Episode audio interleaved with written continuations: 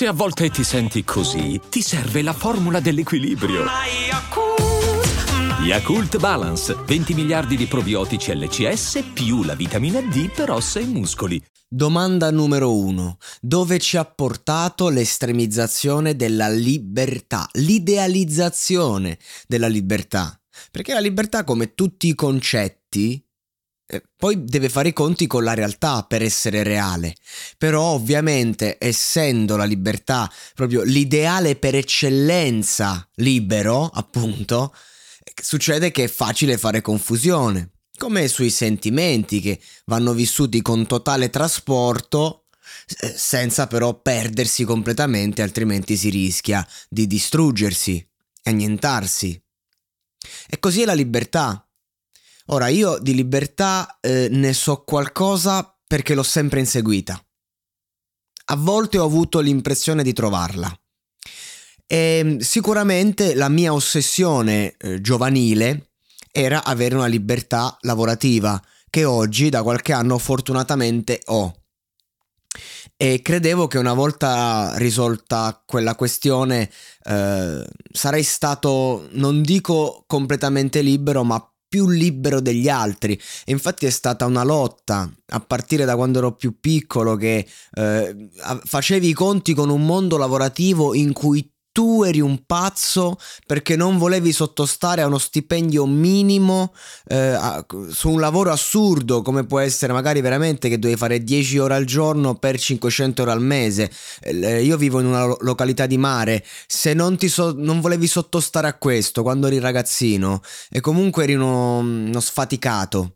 Io mi sono fatto tanti anni da sfaticato perché comunque più di un part time non volevo fare, non mi volevo fare intere stagioni, dopo che andavo a scuola tutto l'anno, volevo divertire l'estate, quindi mi sono fatto un paio di stagioni che ci sono cascato perché costretto comunque dalla mentalità del posto e dei genitori, poi mi sono preso il brevetto da bagnino e è andata ancora peggio perché uno dice ok fai il bagnino non fai un cazzo, no tu ti ustioni il primo giorno e ti ustioni i, i 20 giorni successivi, arrivi al trentesimo giorno che ancora non ti riprendi dall'ustione del primo giorno e che ti sei ti senti stanchissimo, annoiato, fuori di testa perché stai otto ore sotto il sole a fare nulla, e, però stai al mare, quindi ti stanchi come se avessi fatto una giornata di lavoro in un cantiere. Questo è, questo è quanto. Allora lì ho detto, ho capito che, insomma, queste tipologie di lavori non fanno per me, non mi fanno sentire libero. E quando ho raggiunto la libertà lavorativa mi, mi, sono fatto dei conti e mi sono reso conto che eh, la mia libertà stava diventando a volte anche la mia, la mia schiavitù e quindi insomma per libertà ho dovuto fare delle cose per riscattarla questa libertà, tra cui ad esempio studiare, ad esempio fare determinate attività. Ora, la libertà, eh, andiamola a riprendere da un punto di vista anche ideologico, la libertà mh, intesa come, non so, emancipazione femminile, visto che se ne parla tanto e sono, sono questi gli anni. Eh, si è partiti da un momento in cui comunque no, le donne giustamente volevano prendersi una parità che è di loro diritto e io sono d'accordissimo. Eh, il problema è che venendo da un retaggio culturale dove eh, si stava in qualche modo sotto, relativamente sotto, perché la donna ha sempre comandato in casa nelle tradizioni popolari, no? Mm, da sempre. L'uomo comandava fuori casa in teoria, ma dentro casa era la donna la padrona. Eh, però no, non bastava ovviamente, perché non è che puoi confinare una persona in casa. Quindi che succede? Che nel momento in cui si è lavorato per la libertà della donna, è successo che eh, si, è, si, è, perso di vista un attimo il senso, perché uno dice voglio, voglio, voglio diventare più libera, più libera, più libera, adesso siamo in una fase in cui si ha l'impressione che le donne vogliano ehm, superare l'uomo, non essere a pari, ma superarlo. E, e, questo non è che non va bene perché io sono uomo, non va bene perché non va bene che ci sia qualcuno sopra e qualcuno sotto, dobbiamo stare tutti quanti sullo stesso piano se vogliamo parlare di parità e di libertà. Ora lasciamo perdere il discorso delle donne che è un esempio, un esempio per far capire come comunque bisogna arrivarci col tempo. Una volta c'erano le rivoluzioni, una volta ogni cent'anni.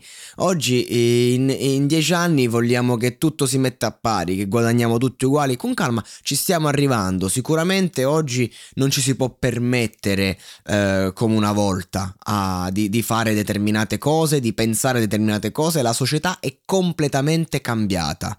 Grazie grazie all'emancipazione della donna, grazie al, ehm, al mondo, anche, anche, al mondo omosessuale che si è preso la sua fetta. È chiaro che non è che possiamo adesso pretendere che i retrogradi eh, non, eh, non, non, non, pensino... Eh, frocio di merda, ad esempio, quando vedono un gay, quelli la pensano così.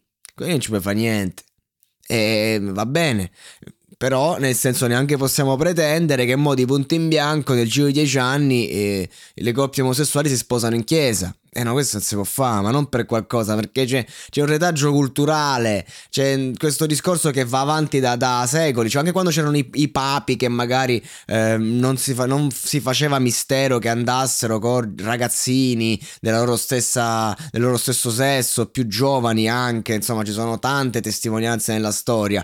E ho capito, però eh, poi bisognava mantenere la facciata, non è che possiamo cambiare un'istituzione, ad esempio, piuttosto lavoriamo sulla nostra spiritualità. Quindi il concetto di libertà è molto relativo, è relativo sempre alla base un po' di quello che poi ehm, noi riusciamo a metterci come limite. È come l'anarchia, non è che io siccome sono anarchico posso andare a bruciare le case, posso andare a cagare eh, sui tavoli dei ristoranti, sono anarchico, non ho regole, no, sono anarchico proprio perché mi so mettere le regole, sono libero proprio perché eh, so eh, quando confinare la mia libertà, ma non solo affinché non vada a tangere la libertà degli altri, affinché non vada a, ta- non vada a tangere la mia.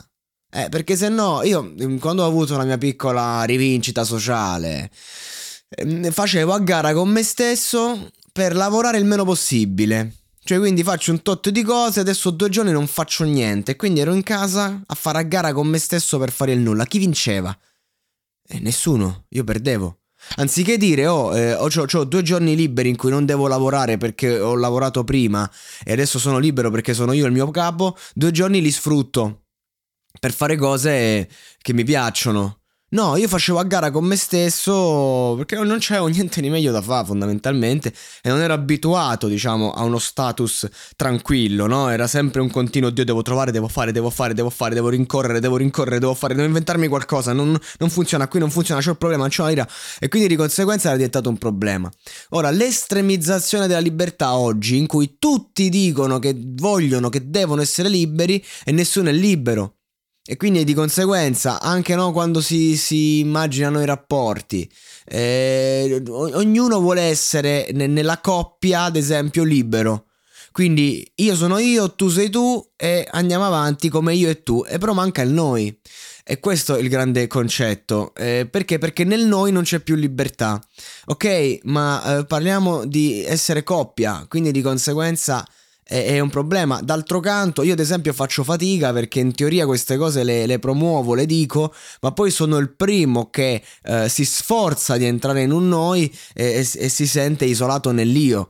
E, e, quindi sono anche ipocrita perché magari eh, ehm, po- voglio portare un certo, un certo status, promuovo, dico di essere paladino di quella roba lì anche nella coppia e poi la verità è che sono io quello che, che non vede l'ora di rientrare nell'io, quindi lo capisco bene e non, non sono mai libero pienamente di essere me stesso quando mi rapporto ad una persona a livello sentimentale, ma non sono nemmeno libero di vivere l'amore perché devi essere in grado di lasciarti andare. D'altro canto, c'è una persona dall'altra parte spesso e volentieri che ha un problema simile e è tutto a che fare con la libertà, con, con la presunta libertà, perché qual è la libertà reale?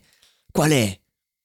Come si fa ad essere veramente liberi? Chi vuole essere libero per sempre? No? Il re dei pirati, diciamo il mio amico che segue One Piece, che le, l'obiettivo è essere, essendo il re dei pirati, è essere il più libero al mondo quindi eh, la, la, libero sia dai vincoli della società sia dai banditi perché sei il pirata numero uno, quindi i banditi hanno paura di te, tu non hai paura di loro e quindi sei completamente libero.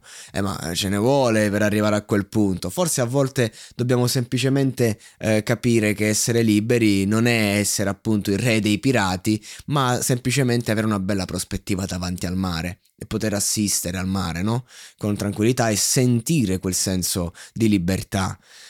Io credo che il grande problema di questo mondo di oggi, di adesso, che non voglio criticare perché io in questo mondo vivo e solo in questo mondo vorrei vivere, è solo in questo periodo storico, ma il grande problema è che la libertà oggi si vuole imporre agli altri a noi stessi. C'è tanta confusione e per paura di non tangere la libertà altrui eh, ci ritroviamo a, eh, cessa- a far cessare la nostra a dover dare credibilità a tutto e mm, a tenere la polvere sotto al tappeto finché non scoppiamo.